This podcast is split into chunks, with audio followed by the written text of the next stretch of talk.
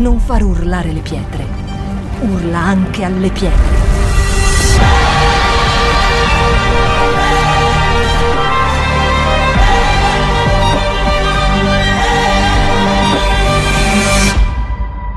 Shout 2022. Alza il volume della tua fede.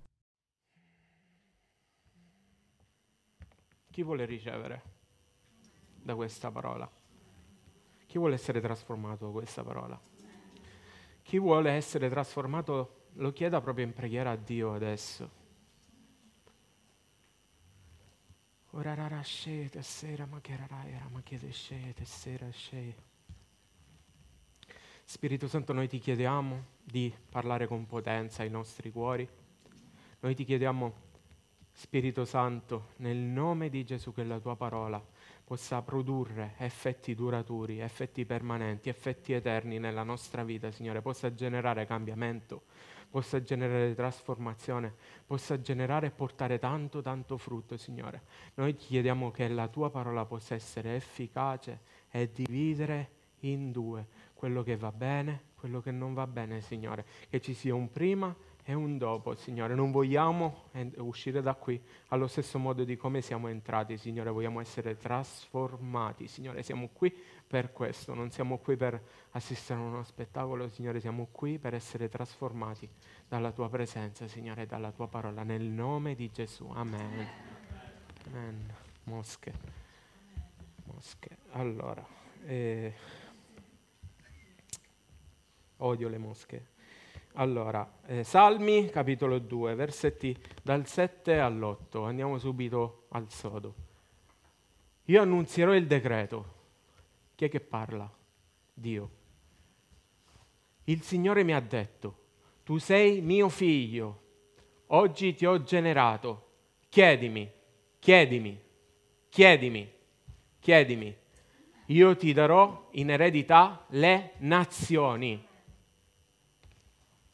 è in possesso dell'estremità della terra. Domanda. Chi ha mai chiesto le nazioni?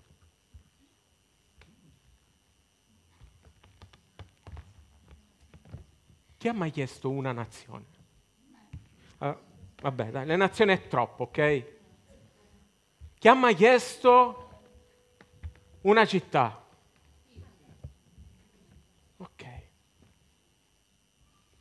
Ancora pochi però. Chi ha mai chiesto un quartiere? Ok. Ok.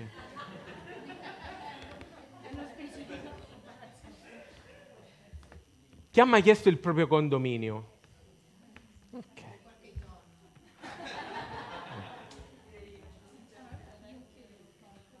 Ok. Sapete perché eh, vi faccio questa domanda? Perché me la sono posta anch'io, proprio mentre eravamo qui a pregare e, e, e chiedevo trasformazione, chiedevamo trasformazione per la nostra vita, per la nostra chiesa, chiedevamo trasformazione e chiedevamo, pregavamo per la nostra città, benedicendo la nostra città. Lo Spirito Santo a un certo punto mi ha detto, io nella, nella mia parola, se tu mi chiedi questa città, io te la posso dare. C'è scritto nella tua parola, chiedi, tu sei mio figlio. Tu sei mio figlio. Come c'era scritto lì? Chiedimi le nazioni. Il problema è che noi non chiediamo più le nazioni. Noi non chiediamo le nazioni. Noi non chiediamo più con fede la nostra città. Noi non chiediamo più con fede i nostri rioni, i nostri quartieri. Noi non chiediamo più con fede i nostri condomini. Non abbiamo la mentalità da conquistatori, non abbiamo la mentalità di quelli che vogliono chiedere per ricevere e che hanno fede di ricevere effettivamente. Io sono stato il primo che ho detto, ma io perché non ti sto chiedendo Dio questa città? Cioè lo Spirito Santo è stato come un lampo, mi ha detto, tu mi devi chiedere la città. Tu sei autorità in questa città, tu me la devi chiedere. Tu me la devi chiedere perché io te la darò se tu me la chiedi. Anche se i tuoi occhi non vedono, anche se sei scoraggiato, anche se le circostanze tutto intorno a noi dicono il contrario, dicono che questa è una città idolatra, dicono che questa è una città, tutto, tutti i difetti che ci possono essere in questa città. Se tu mi chiedi, io te la darò. E da lì io ho cominciato a chiedere a Dio questa città. E io credo che non sia semplice chiedere a Dio una città. E se ci vogliamo spingere oltre, sia ancora più difficile chiedere una nazione. Perché se tu chiedi una città, non chiedi una città per mettertela in tasca, chiedi una città per curarla, chiedi una città per governarla, chiedi una città per dargli da mangiare, per curare, per, per avere a che fare con questa città. Immaginiamoci una nazione. È una responsabilità grossissima. E immagino che il prezzo da pagare sia ancora più grosso di quello che noi riusciamo a immaginare.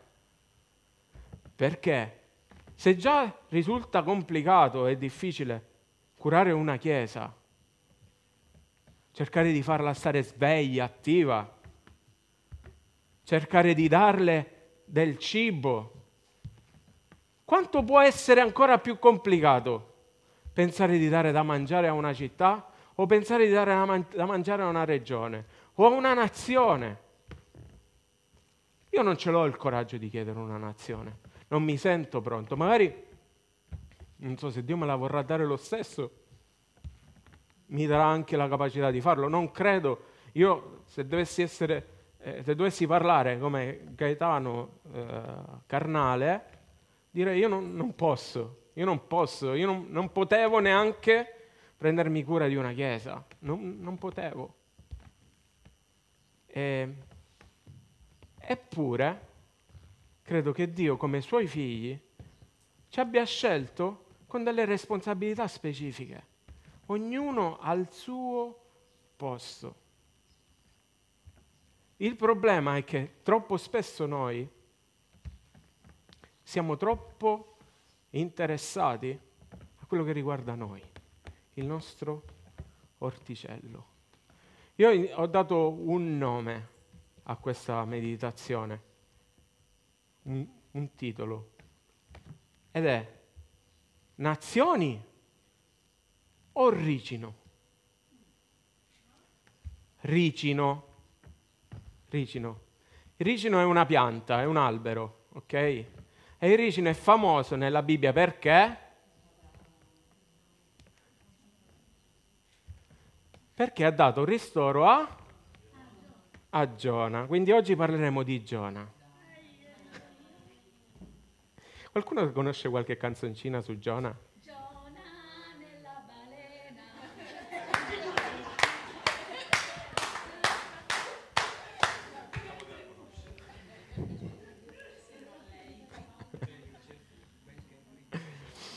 Ok, parleremo di Giona. Leggiamo insieme Giona al capitolo 1.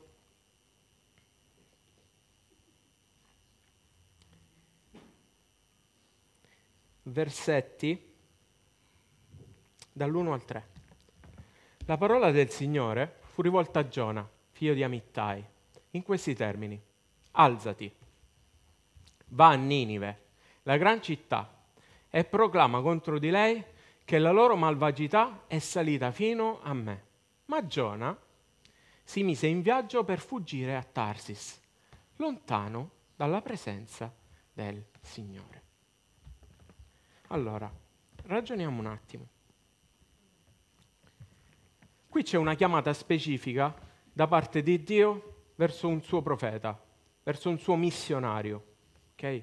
Lo manda in una città nemica, Ninive, che distava circa eh, 800 km, come da Reggio a Roma, per intenderci un pochettino più su, da, eh, da, Israele, da, Israele. Era una città nemica, era una città eh, nemica di Israele, era una città molto, nota per la, per la, sua malvagità, per la sua cattiveria, ed era una città che eh, faceva paura di Israele e Giona era il primo ad avere questa paura e, e Giona era il primo che odiava i niniviti.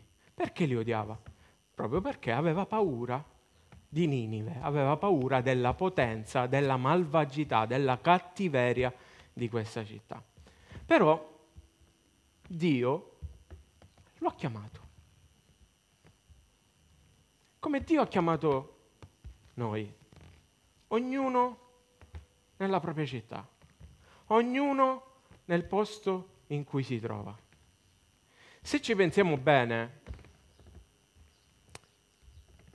Giona non fa come gli apostoli, che va predicando il Vangelo errando. Giona è chiamato in un posto specifico, Ninive, ok?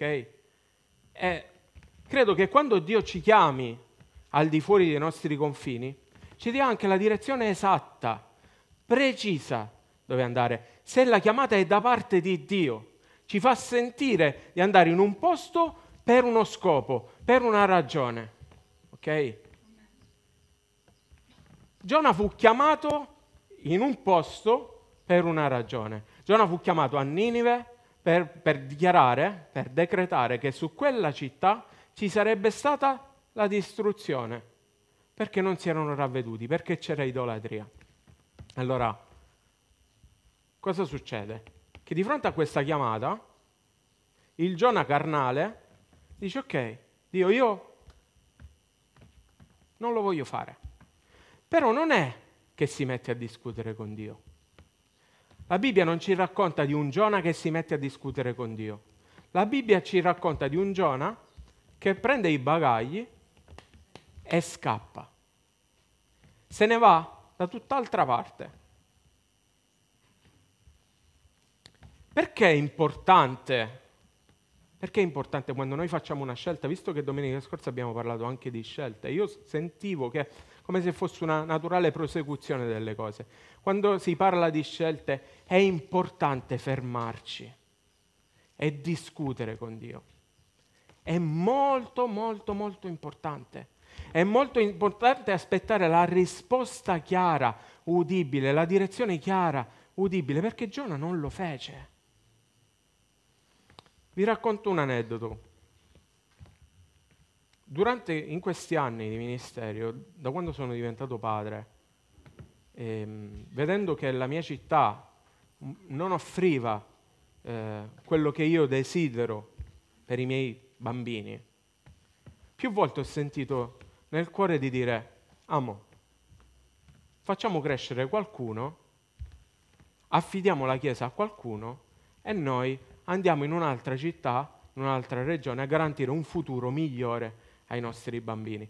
Lo, mia moglie lo sa che più volte abbiamo affrontato questo discorso, proprio perché eh, una scelta diciamo, di carattere carnale, egoistico, in visione di un futuro che, che, potevo, che, che potesse garantire un qualcosa in più da un punto di vista proprio pratico, concreto, ai miei, ai miei bambini quando saranno quando saranno grandi. Nel momento in cui nasce nel cuore questa cosa qui, io ho due scelte. Fare quello che ho detto, quindi formare delle persone, parlare con uh, i responsabili, prendere le valigie e partire, oppure mettere questa scelta davanti a Dio, parlarne con Dio, cercare di capire quello che Dio vuole per la mia vita. E io ho fatto questo, ho fatto la seconda. Mi sono messo a parlare con Dio. Dio, tu che cosa desideri? Quando ho fatto questa domanda a Dio, non è, arriva, non è arrivata immediatamente la risposta, è arrivata nei giorni, piano piano. E Dio mi diceva, ma tu hai pensato alle altre persone? Ma tu hai pensato a quello che ti circonda? Hai pensato a quella che è la tua chiamata? E ha messo in me un peso come a farmi capire che la scelta che io vado a fare non sempre riguarda soltanto noi, ma riguarda molto spesso, quasi sempre, anche le persone che ci circondano. Guardate che cosa è successo a Giona. Mettiamo i, i versetti successivi. Il Signore scatenò un gran vento, 1, 4, 5, Dani. prego. Il Signore scatenò un gran vento sul mare e vi fu sul mare una tempesta così forte che la nave era sul punto di sfasciarsi. I marinai ebbero paura e invocarono ciascuno il proprio Dio e gettarono a mare il carico di bordo per alleggerire la nave. Giona invece era sceso in fondo alla nave, si era coricato e dormiva profondamente. La scelta di partire di Giona, la scelta di partire senza consultare il Signore, la scelta di partire senza discutere col Signore, andò a scatenare una tempesta. Una tempesta che generò dei disagi non soltanto alla sua vita, generò pericolo alla, alla vita di tutte le persone con cui si imbatté. Molto spesso noi pensiamo che le scelte che facciamo riguardino soltanto noi perché ignoriamo completamente la chiamata di Dio per la nostra vita. La ignoriamo non vuol dire che non la conosciamo, vuol dire che la ignoriamo.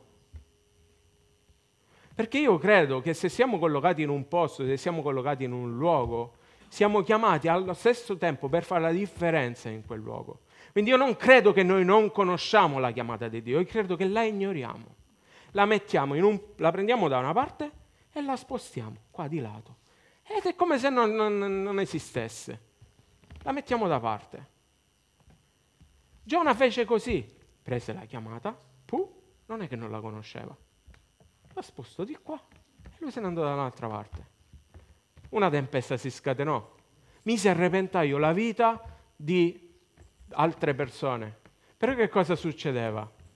Succedeva che mentre altre persone stavano rischiando la propria vita, lui che cosa faceva? Dormiva. Dormiva. Cioè è pazzesca questa cosa. C'è un'altra scena in cui Gesù è in mezzo alla tempesta e dorme. Però io credo che le cose siano leggermente differenti. Gesù è sulla tempesta, è, è sulla barca, in mezzo alla tempesta che dorme perché ha tutto sotto controllo. Perché quando lui è nella barca non c'è tempesta che possa mettere a repentaglio la nostra vita. Giona invece dormiva perché era diventato insensibile, perché era diventato depresso, perché era, pensava soltanto a scappare. Il suo unico pensiero era fuggire lontano dalla presenza di Dio. Ed è allo stesso tempo, quando noi, come i cavalli, ci mettiamo i paraocchi e seguiamo le nostre scelte ignorando quello che Dio vuole nella nostra vita, noi diventiamo completamente insensibili a quella che è la chiamata di Dio per la nostra vita. È vero ragazzi, è così che succede. Più noi ci intestardiamo sulle nostre scelte, senza consultare Dio, più noi diventeremo insensibili alla chiamata di Dio. Non ce ne fregherà niente. Però noi sappiamo che è là. Noi sappiamo che è là. E a Giona è successo questo. È successo che si è assopito, poi l'hanno svegliato gli hanno chiesto di pregare il Dio, lui ha raccontato tutte queste cose, la tempesta è scoppiata, la tempesta, cioè la, la tempesta è, infuriava, lui ha chiesto di, di, buttarlo al mare perché era lui la causa, la, un pochettino la conoscete la storia, sì? E lui è stato inghiottito da, da un pesce, poi dopo essere stato inghiottito si è messo a pregare, si è ravveduto e Dio ha ordinato al pesce di sputarlo sulla riva e il pesce dove l'ha sputato? Dove l'ha sputato? A Ninive. Gliel'ha sbattuta in faccia. E ha detto, ok, ti sei pentito? Dimostramelo. È vero?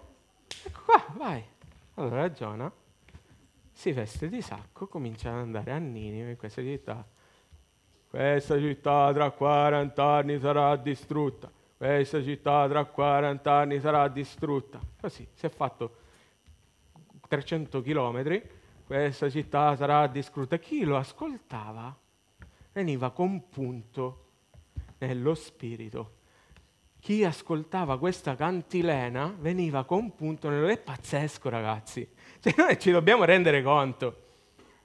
Perché quando siamo dentro la chiamata di Dio, quello che facciamo ha, potenza.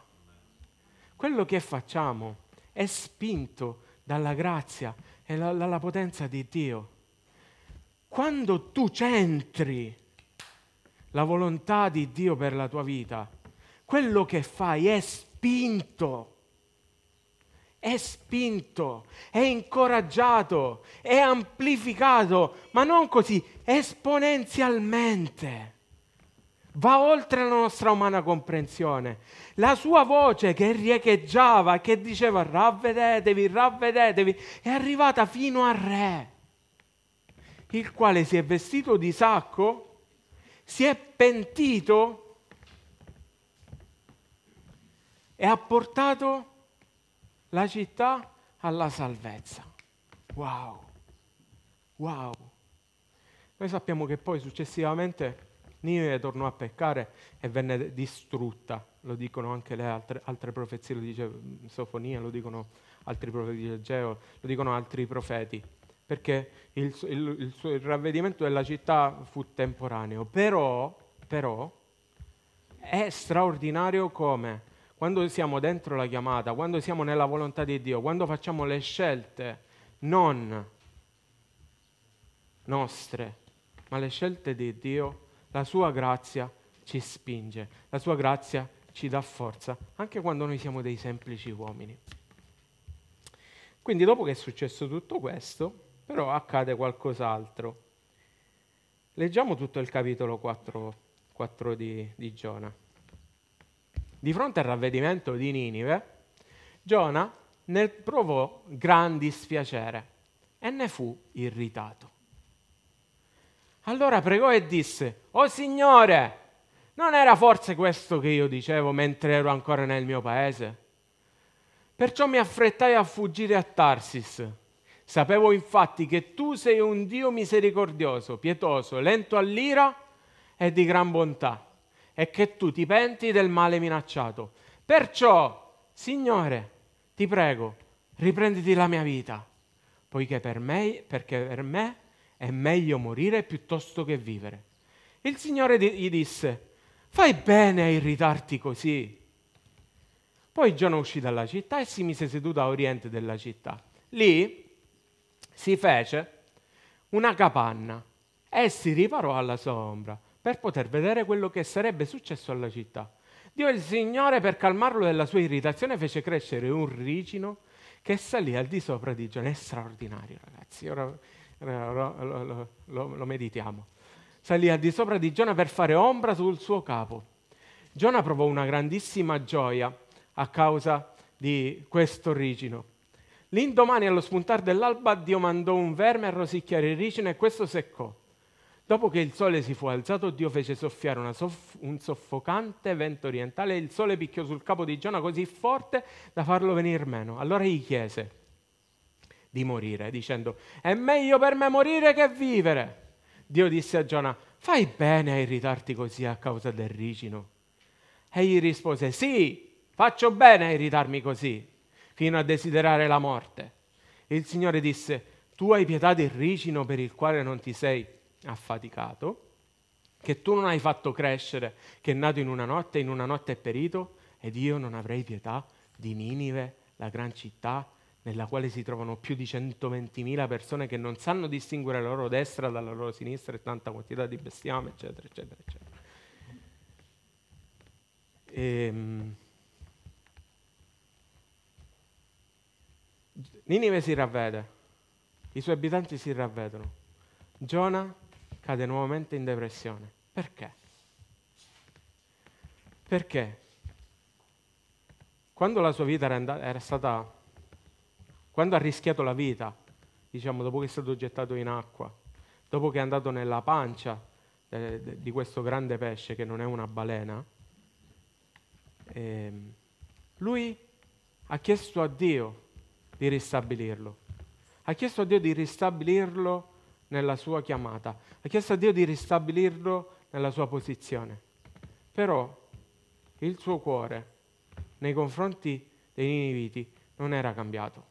Lui continuava a provare odio nei confronti dei Niniviti. Perché è importante quando siamo dentro la chiamata noi chiediamo anche a Dio di darci amore per la chiamata.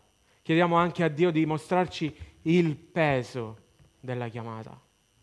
Perché altrimenti, quando andremo a fare qualche cosa che siamo chiamati a fare, quando andremo a fare una scelta che siamo chiamati a fare, noi la faremo di cattivo cuore. Noi non la faremo con gioia, non la faremo gioiosi. E Giona fu irritato di fronte al pentimento dei Niniviti. Giona fu irritato, irritato di fronte al perdono. Giona è andato a dichiarare che la città sarebbe stata dis- distrutta e per lui la città sarebbe dovuta essere distrutta, ma Dio ha piani diversi. Pino ha... Dio, Pino. Dio ha altri piani. Dio ha altri piani per noi. Ma noi che cos'è che vogliamo fare? Noi dov'è che vogliamo stare? Qual è il desiderio della nostra vita? È fare la volontà di Dio o è vivere una vita comoda? O è vivere una vita tranquilla? Che cos'è che vogliamo da Dio? Vogliamo una nazione?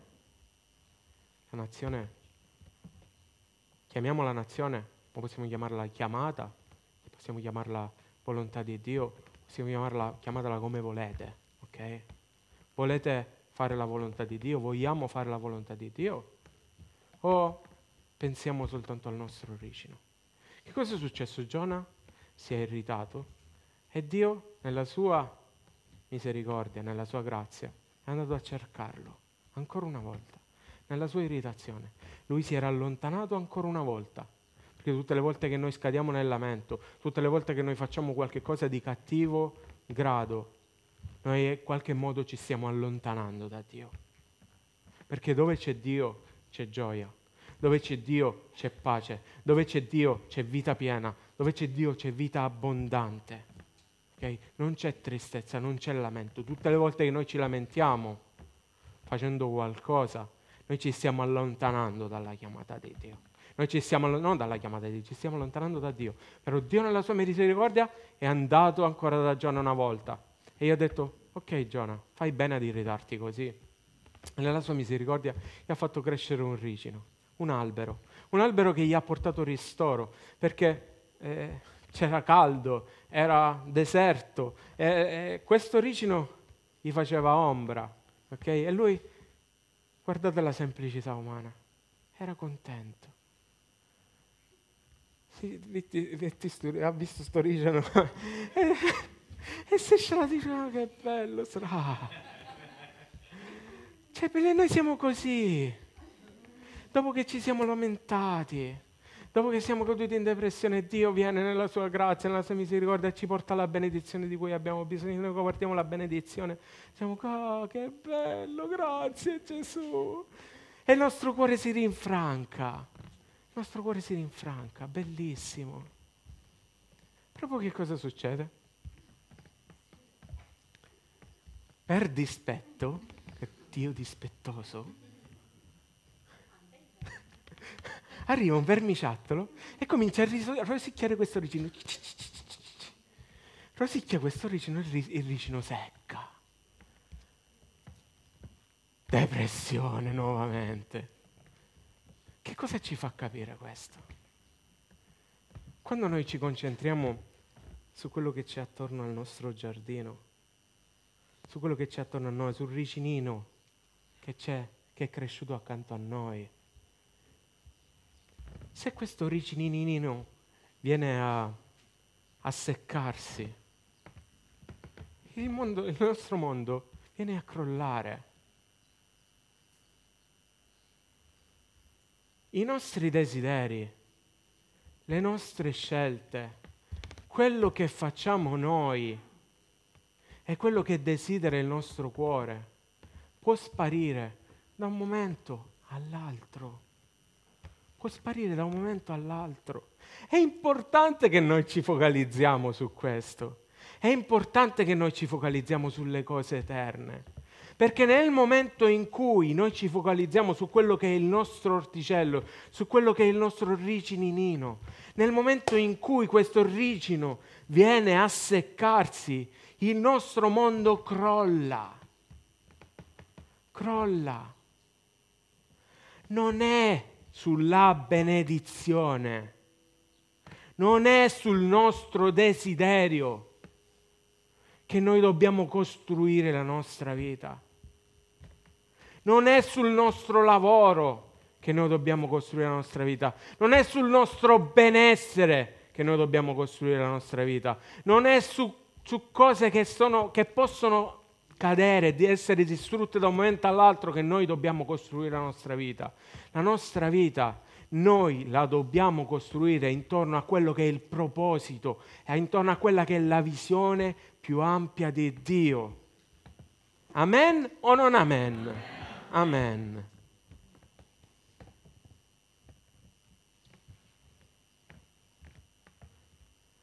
Per essere stabili, per crescere, per maturare, dobbiamo un attimino staccarci dal nostro origine. Dobbiamo staccare le mani con cui ci siamo aggrappati a questo albero di ricino, perché tutti noi lo abbiamo fatto, ragazzi. È inutile prenderci in giro. È inutile prenderci in giro, perché se così non fosse, noi saremmo tutti i giorni qui a chiedere a Dio la nazione, tutti i giorni qui a chiedere a Dio la nazione. Invece siamo tutti i giorni indaffarati a fare le nostre cose. Tutti i giorni. Tutti i giorni. Perché crediamo più nell'albero di ricino e nella pianta di ricino, anziché in quello che è il proposito e il piano di Dio per la nostra vita. E oggi voglio dire una cosa. Dio ha un proposito per ciascuno di noi.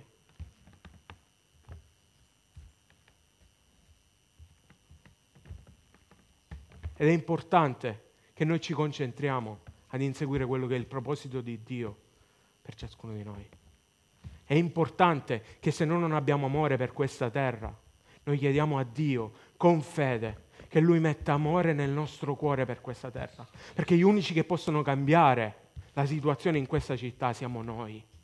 Noi, noi come figli di Dio, noi che abbiamo l'autorità e la potenza e, la, e, e, e anche la, come si dice, l'autorità per chiedere a Dio di darcela. Noi abbiamo la capacità e l'autorità e la legittimità per chiedere a Dio di darci questa città. Se noi ce ne freghiamo perché siamo talmente concentrati sul nostro origine, la città viene lasciata a se stessa, non c'è nessun altro che si prenderà cura della città.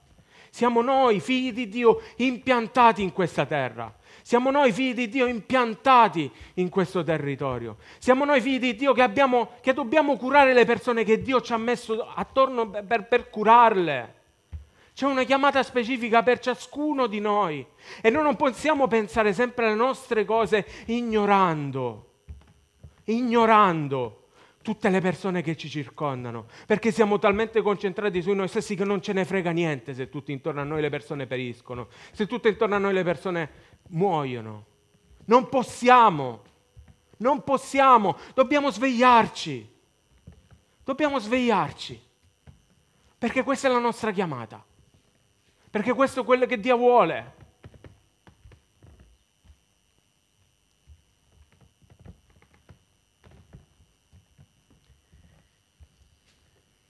In Giovanni 17 c'è scritto, Gesù, Gesù disse queste cose.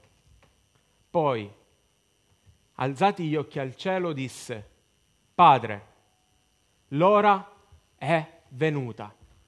Glorifica tuo figlio affinché il figlio glorifichi te. Padre, l'ora è venuta. Significa che tutto quello che il padre aveva dato da fare al figlio, lui lo aveva fatto tutto. E una volta che aveva fatto tutto, Gesù fa una richiesta particolare al Padre. Me lo rimetti per favore, lascialo proiettato gentilmente. Glorifica tuo figlio. In che modo? In che modo? Con la morte.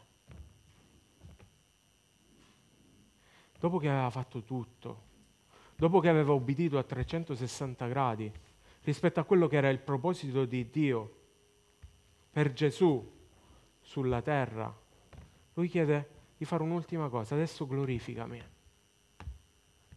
con la morte e la risurrezione. Un qualcosa che noi non abbiamo ancora compreso. Non abbiamo compreso che non c'è risurrezione senza morte. Non c'è risveglio senza che noi moriamo. Se noi scegliamo di morire a noi stessi per adempiere quella che è la chiamata di Dio per la nostra vita, se non scegliamo di morire rispetto alle nostre scelte, rispetto al nostro origine, rispetto alle nostre esigenze, rispetto alle nostre necessità, rispetto ai nostri desideri, noi non avremo un risveglio, noi non ne vedremo un risveglio, perché non c'è morte senza resurrezione. Gesù ha fatto questo. Gesù ha detto io ho fatto tutto, adesso l'ora è venuta, non mi resta fare nient'altro che morire dopo che hai obbedito al 100%. È una cosa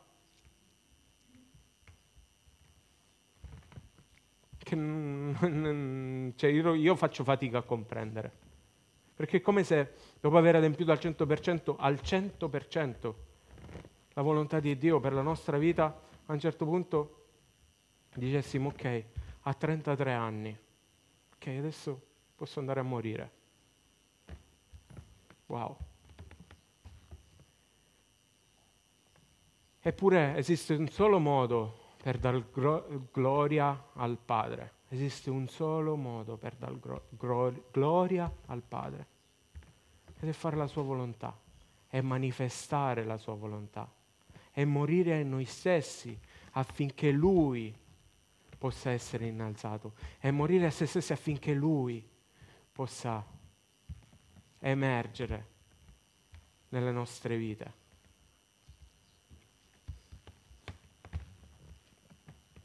Noi stiamo pregando tanto per un risveglio.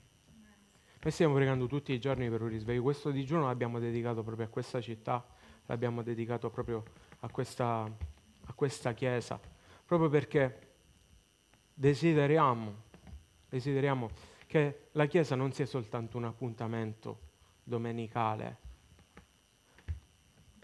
non sia soltanto un momento bellissimo in cui stiamo insieme, lodando, adorando, ricevendo la parola, ma la Chiesa sia un popolo in movimento che è concentrato su quella che è la, la, la, chiamata di Dio per la propria vita ed esca lì fuori per salvare più anime possibile. È in questo che noi daremo gloria a Dio. Il nostro lavoro, le nostre necessità, i nostri origini, tutto quello che, che ci circonda. Oggi c'è, domani non c'è più. E la nostra vita sarà andata e a noi ci sarà rimasto soltanto un qualcosa che verrà consumato. Quello che resterà sarà l'eredità che noi lasceremo l'eredità che noi lasceremo in questa terra, l'eredità che noi lasceremo ai nostri figli. Che quando io ho detto ok Dio, io forse voglio andare fuori per dare un futuro ai miei bambini, Dio mi ha detto, e gli altri? E questa città? E la gente di questa città? E la chiesa che io ti ho affidato? Tutte queste cose? Ce le siamo, ce le siamo mai fatte queste domande? non fuggiamo da Dio, non fuggiamo da Dio, non fuggiamo da Dio, perché si può fuggire da Dio in maniera senza che nessuno se ne accorga. Però le conseguenze poi ci saranno. Amen. Ci alziamo. Ora cara scete, sera, ma che rarai, ma che scete, se scete, sera, ma cararai, ma che rarai, scete. Ora rarararararara, ma che scete, sera, ma che rarai, ma che scete. C'è una cosa straordinaria nel racconto di Giona. Dopo che il ricino muore e Giona si dispera per questo ricino, che come è nato è morto. A un certo punto Gesù gli, gli insegna una cosa, insegna, gli dà una grande chicca di saggezza e gli dice, Giona, bello mio, tu hai pietà per un ricino che non hai neanche creato, che non hai fatto niente per far crescere. Tu hai pietà per il tuo lavoro, tu hai pietà per il pane che è sul tuo tavolo, tu hai pietà per tutte queste cose qua e non hai pietà e io non dovrei avere pietà per tutte le persone che stanno in questa città, che io ho creato e che io voglio che siano salvate. Cioè, se piccoli insegnamenti che fanno riflettere.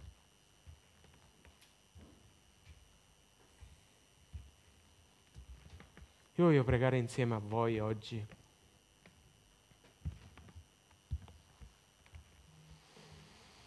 Alleluia. Voglio pregare insieme a voi per un risveglio personale. Voglio chiedere a Dio di stravolgermi. Ancora di più, perché anche io lotto con la mia carnalità anche io lotto con i miei desideri, anche io lotto con le mie preoccupazioni, anche io lotto per avere un ricino più alto di quello che realmente dovrei avere. E lo faccio con le mie forze. Però Dio mi ha parlato e mi ha detto non darti noia, non darti peso, non darti preoccupazione è lì il ricino. Sarà lì fin quando deciderò io che sia lì. Pensa semplicemente